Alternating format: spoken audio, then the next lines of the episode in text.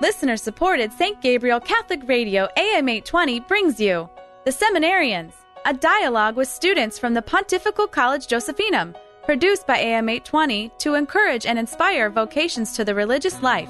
And now, The Seminarians. Welcome back to the Seminarian Show. My name is Jacob Stinnett. I'm a seminarian for the Diocese of Columbus, and joining me in the studio today is Mr. Brian Smith, a seminarian for the Diocese of Youngstown, Ohio. So let's begin in prayer. In the name of the Father, and the Son, and the Holy Spirit. Amen. Lord God, we thank you for the many different vocations that you give to your church vocations of marriage, to priesthood, to consecrated life. Through all of them, you enrich the world, you enrich the church with a beautiful garden of graces. Help us to open our hearts and our minds to receive your Holy Spirit and to act with your will. So we pray, Our Father, who art, in, heaven, hallowed be thy name. Thy kingdom come, thy will be done, on earth as it is in heaven.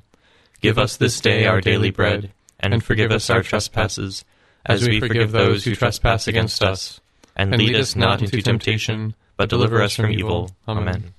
In the name of the Father, and of the Son, and of the Holy Spirit. Amen. Amen.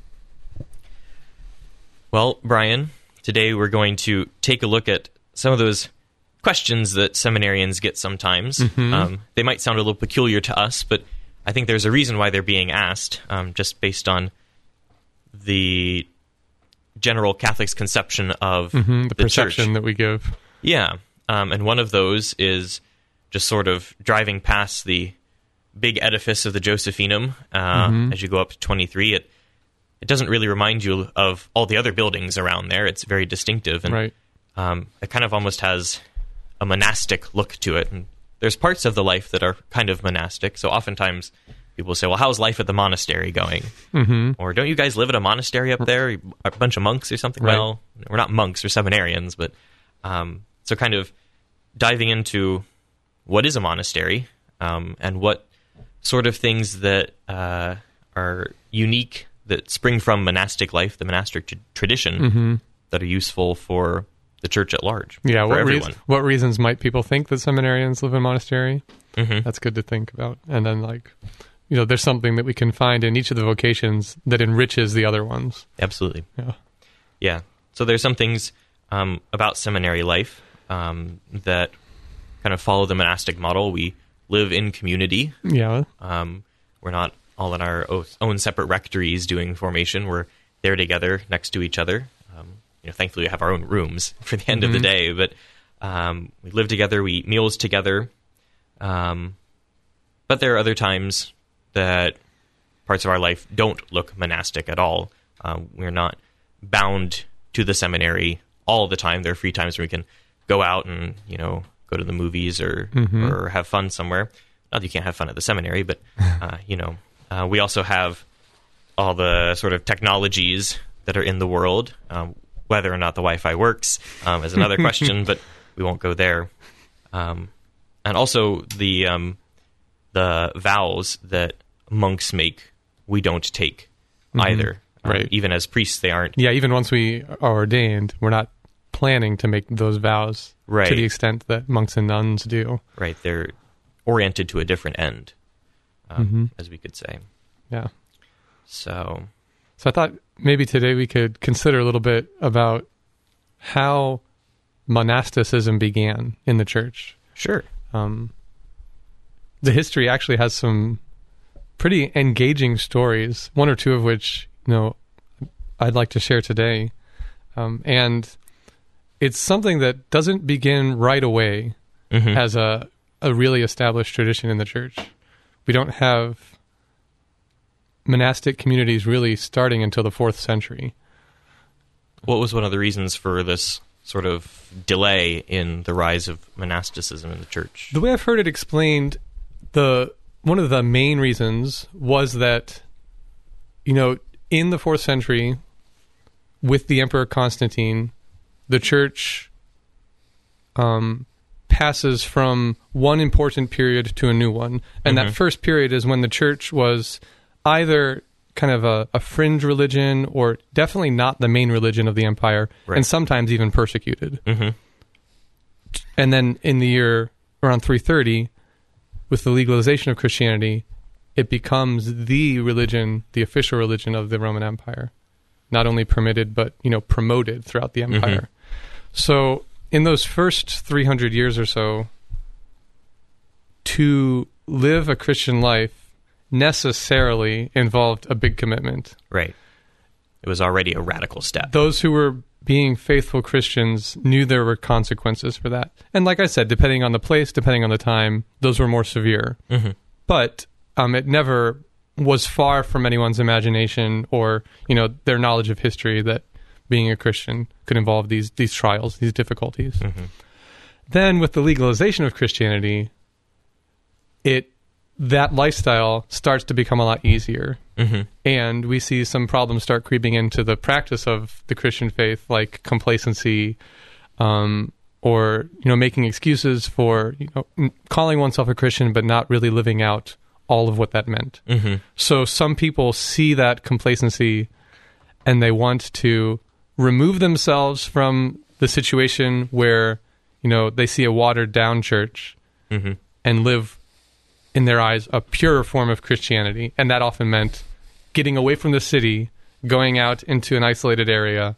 and living um, what we would call a monastic life now. But it had a few forms there in the early times. Sure.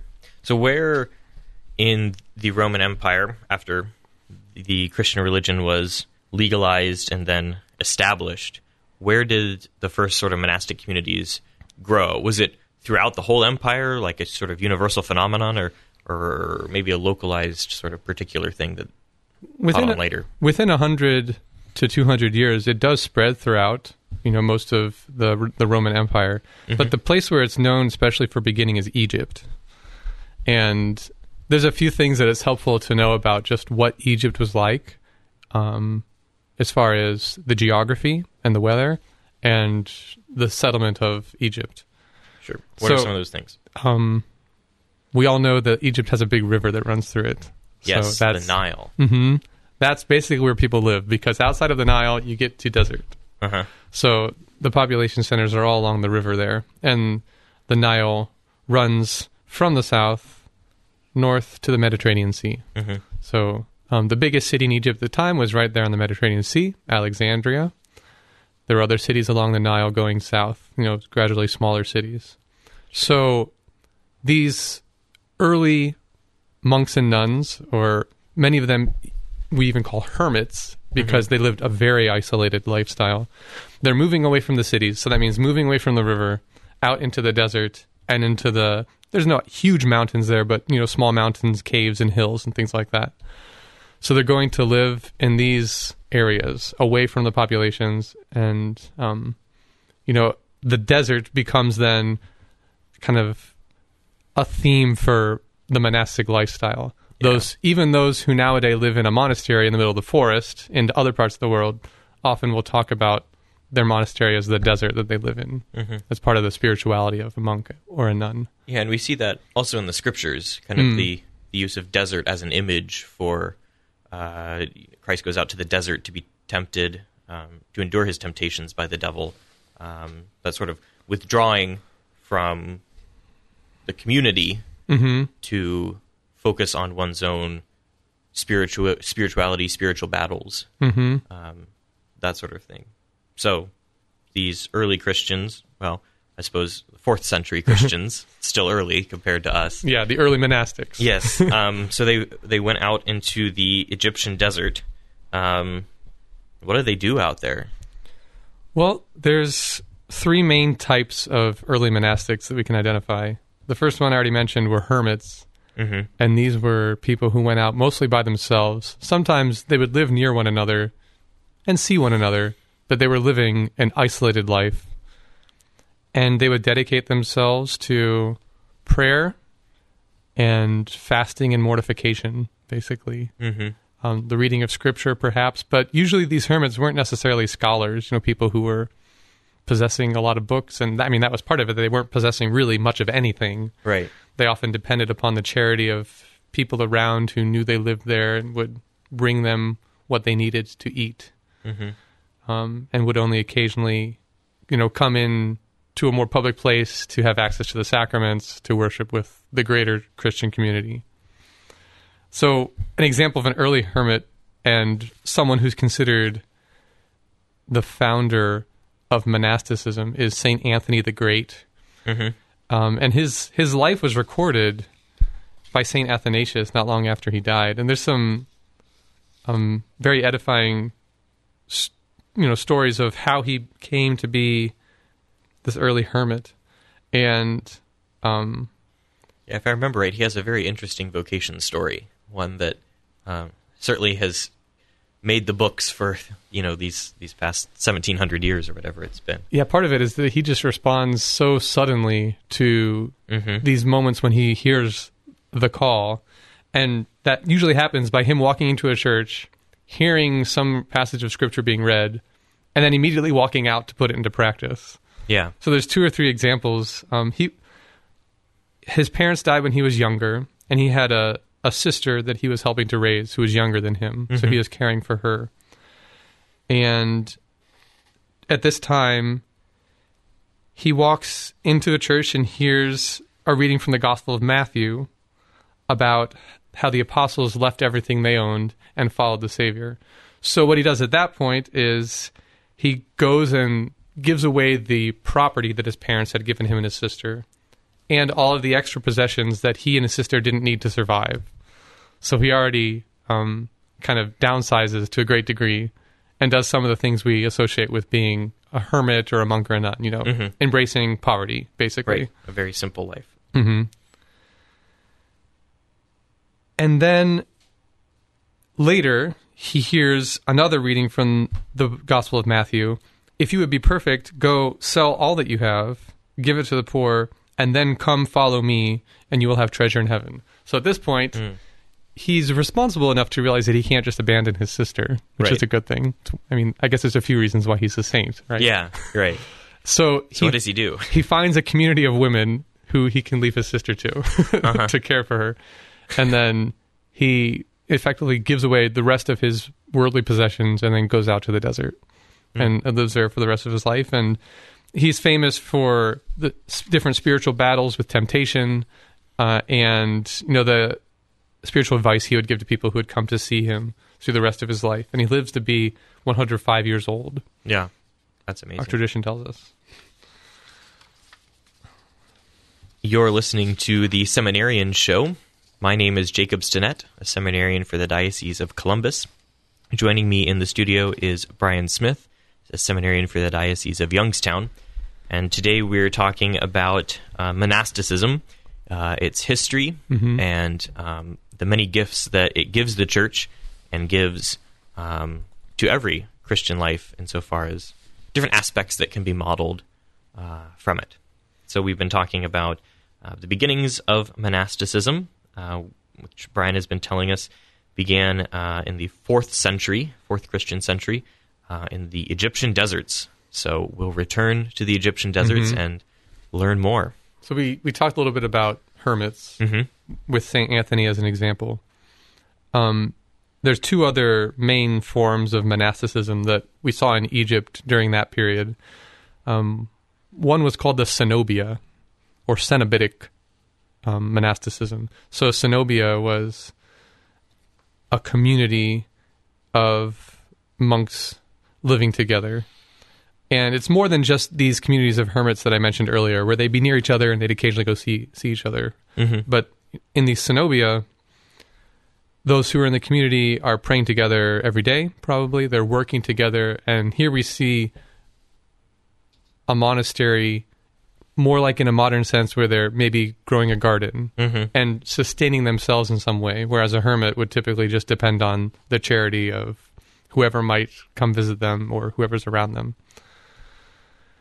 And similar to hermits, though, these cenobia would just focus on the life of prayer, fasting, penance, um, and they didn't have um, much else to their monastic life besides removing themselves, living in the desert, and just having a very radical example of the Christian life. Mm-hmm.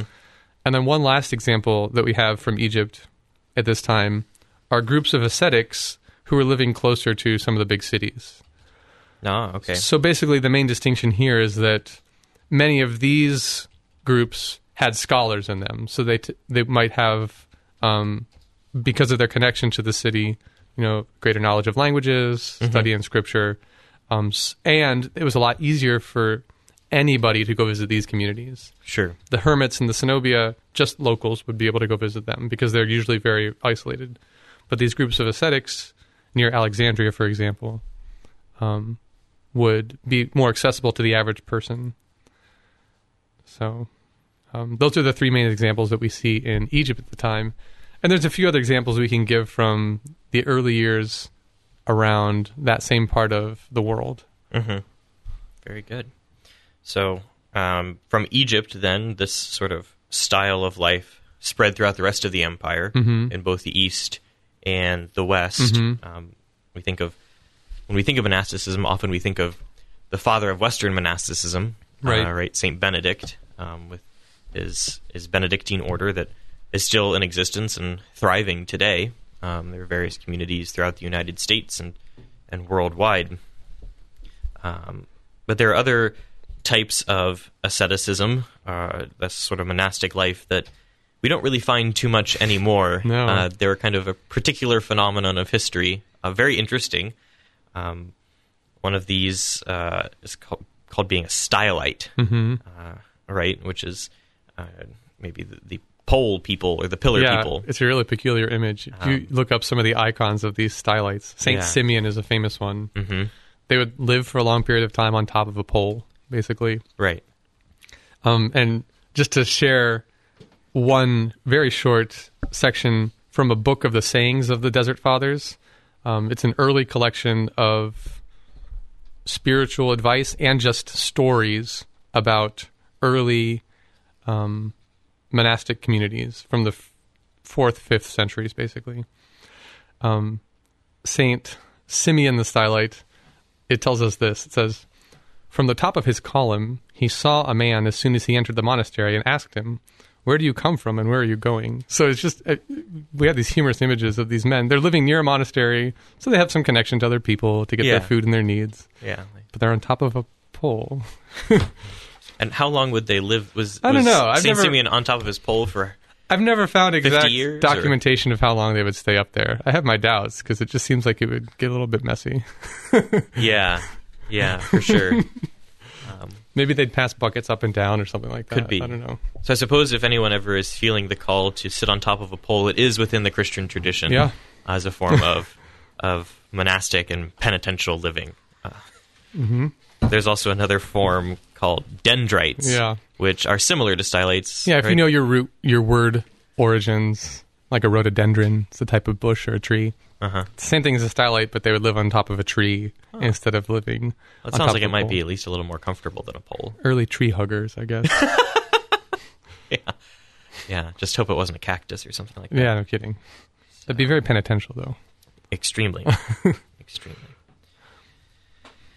Well, we have all these different forms of monasticism. Um, we don't really um, see as much some of these more extreme ones nowadays, but um, hermits still uh, exist in the church. We don't hear about them very often, but Right. I think that's kind of intentional. That's part of the, the whole deal of being a hermit. Yeah, yeah. No one really knows you're there. hmm Um, and but these uh, cenoba, cenobia, Mhm. uh, uh, which now we just call monasteries Or or abbeys. Yeah, the, the, the second two forms I mentioned are basically forms of modern monasteries. Mm-hmm. Some that are more dedicated to just the life of prayer and their own self, um, you know, sustaining themselves, Mm-hmm. and then others which are focused on some sort of study or work out in the community, but still very much based in their life together right, as a monastery. right. So you talked. One of the things um, that's unique about monastic life is this um, living this life for one's own um, sake. Well, for the sake of God, but for one's own holiness, I should say, right? Because that's how they're going to gain graces. And one of the things that they take as part of their monastic life are the evangelical counsels, the three vows Right. that they take um, poverty, uh, chastity, and obedience, which I Mhm. think uh, most of us are familiar with hearing those three together. uh, simplicity of life, purity of life, and then the sort of humility or resignation of our own will Mm-hmm. to to the superior. Um, Right. If we look in the chap in chapter 19 of Matthew, there's two stories there at the beginning of chapter 19 where we take these evangelical counsels especially from and they're called counsels for a reason because our Lord is the one that gives them. Jesus, Jesus is the one who mentions them, but he recommends them to some people. He doesn't say everyone needs to do these things right, they're not to an extreme. commandments. They're not commandments. That's right.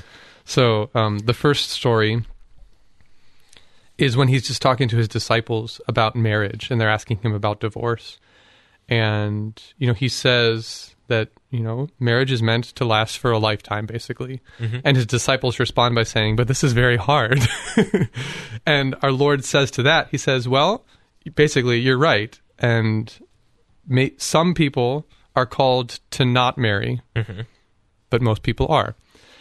Um, and he says, though, where does it say? Because his disciples basically say, maybe it's better not to get married. He says, okay, right. Some people are called not to be married, but only those to whom it is given. So it's a gift to Right. embrace that vow of celibate chastity. And then later in that same chapter, we have the story of the rich young man who asks our Lord, you know, what do I need to do to get into heaven? Mhm.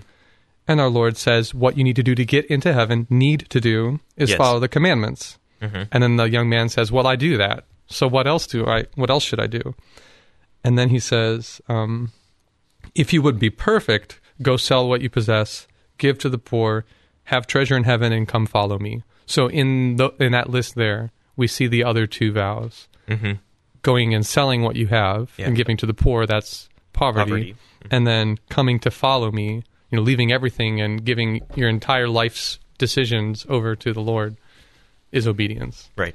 And these are things he recommends for perfection hmm but not as requirements for you know entering heaven And they're gifts given, so they're not not everyone is called to them. right Only certain people are. hmm Um, so, since these are counsels, not commandments, um, what sort of things do they offer to the church? You know, at large. How does this How does this help everyone in the church? Well, when we see monks and nuns living out these vows, we still see examples of virtue for things all Christians are called to do. Mm-hmm. So, in living poverty, for example, not all Christians are called to sell everything they own, especially those who are married and are raising a family. Right, they that would be highly irres- yeah, highly irresponsible. Um, you have to provide for one another and for your children. But there is an example that these monks and nuns give for a simple life. So, how can we meet, you know, what is required of us, but not do so extravagantly, not wastefully, Mm-hmm. okay? not indulgently? So that's that's one example. With in the case of celibate chastity, not everyone is given the gift of being called to a life, you know, of not entering into marriage. Mhm. Those who enter into marriage, though, benefit from the example of seeing the life of monks and nuns who are given over to prayer and fasting and, you know, for their own holiness and for the holiness of the church. And it's an example of purity for those who have vowed their lives to one another as husband and wife and the commitment that that entails.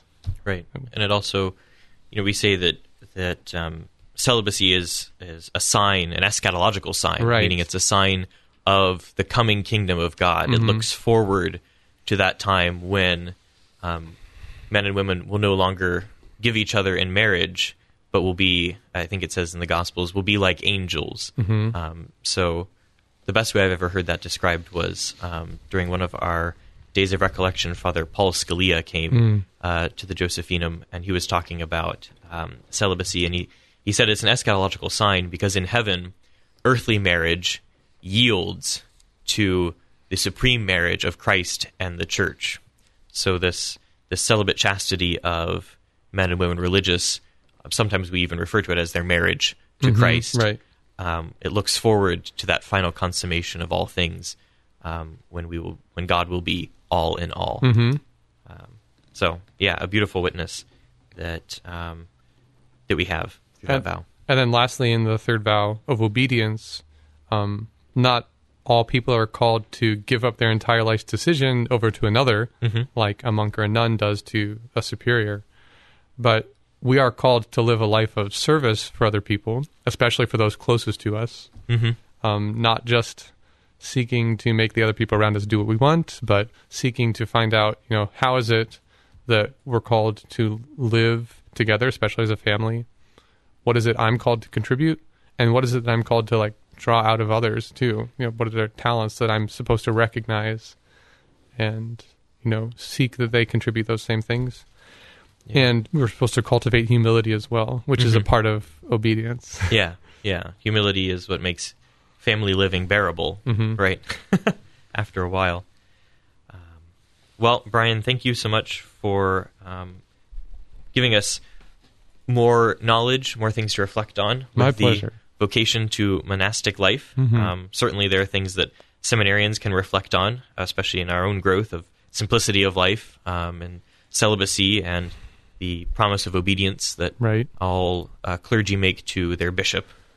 So let's uh, conclude here in prayer. In the name of the Father, and the Son, and the Holy Spirit. Amen. Heavenly Father, we thank you for the gift of the monastic vocation of men and women religious who are signs of the coming kingdom of God, that final consummation in love of all creation. We ask you to lead us um, in whatever state we find ourselves to growth in simplicity, in purity, and in humility. We ask the intercession of Our Lady, the model of humility, simplicity, and purity, as we pray, Hail Mary, full, of grace, the Lord is with thee. Blessed art thou among women, and blessed is the fruit of thy womb, Jesus. Holy Mary, Mother of God, pray for us sinners now and at the hour of our death. Amen. In the name of the Father, and of the Son, and of the Holy Spirit. Amen. Amen. The Seminarians is a production of listener supported St. Gabriel Catholic Radio AM 820. Archives of the Seminarians and all of our locally produced programs are available at stgabrielradio.com. Veni, Sancte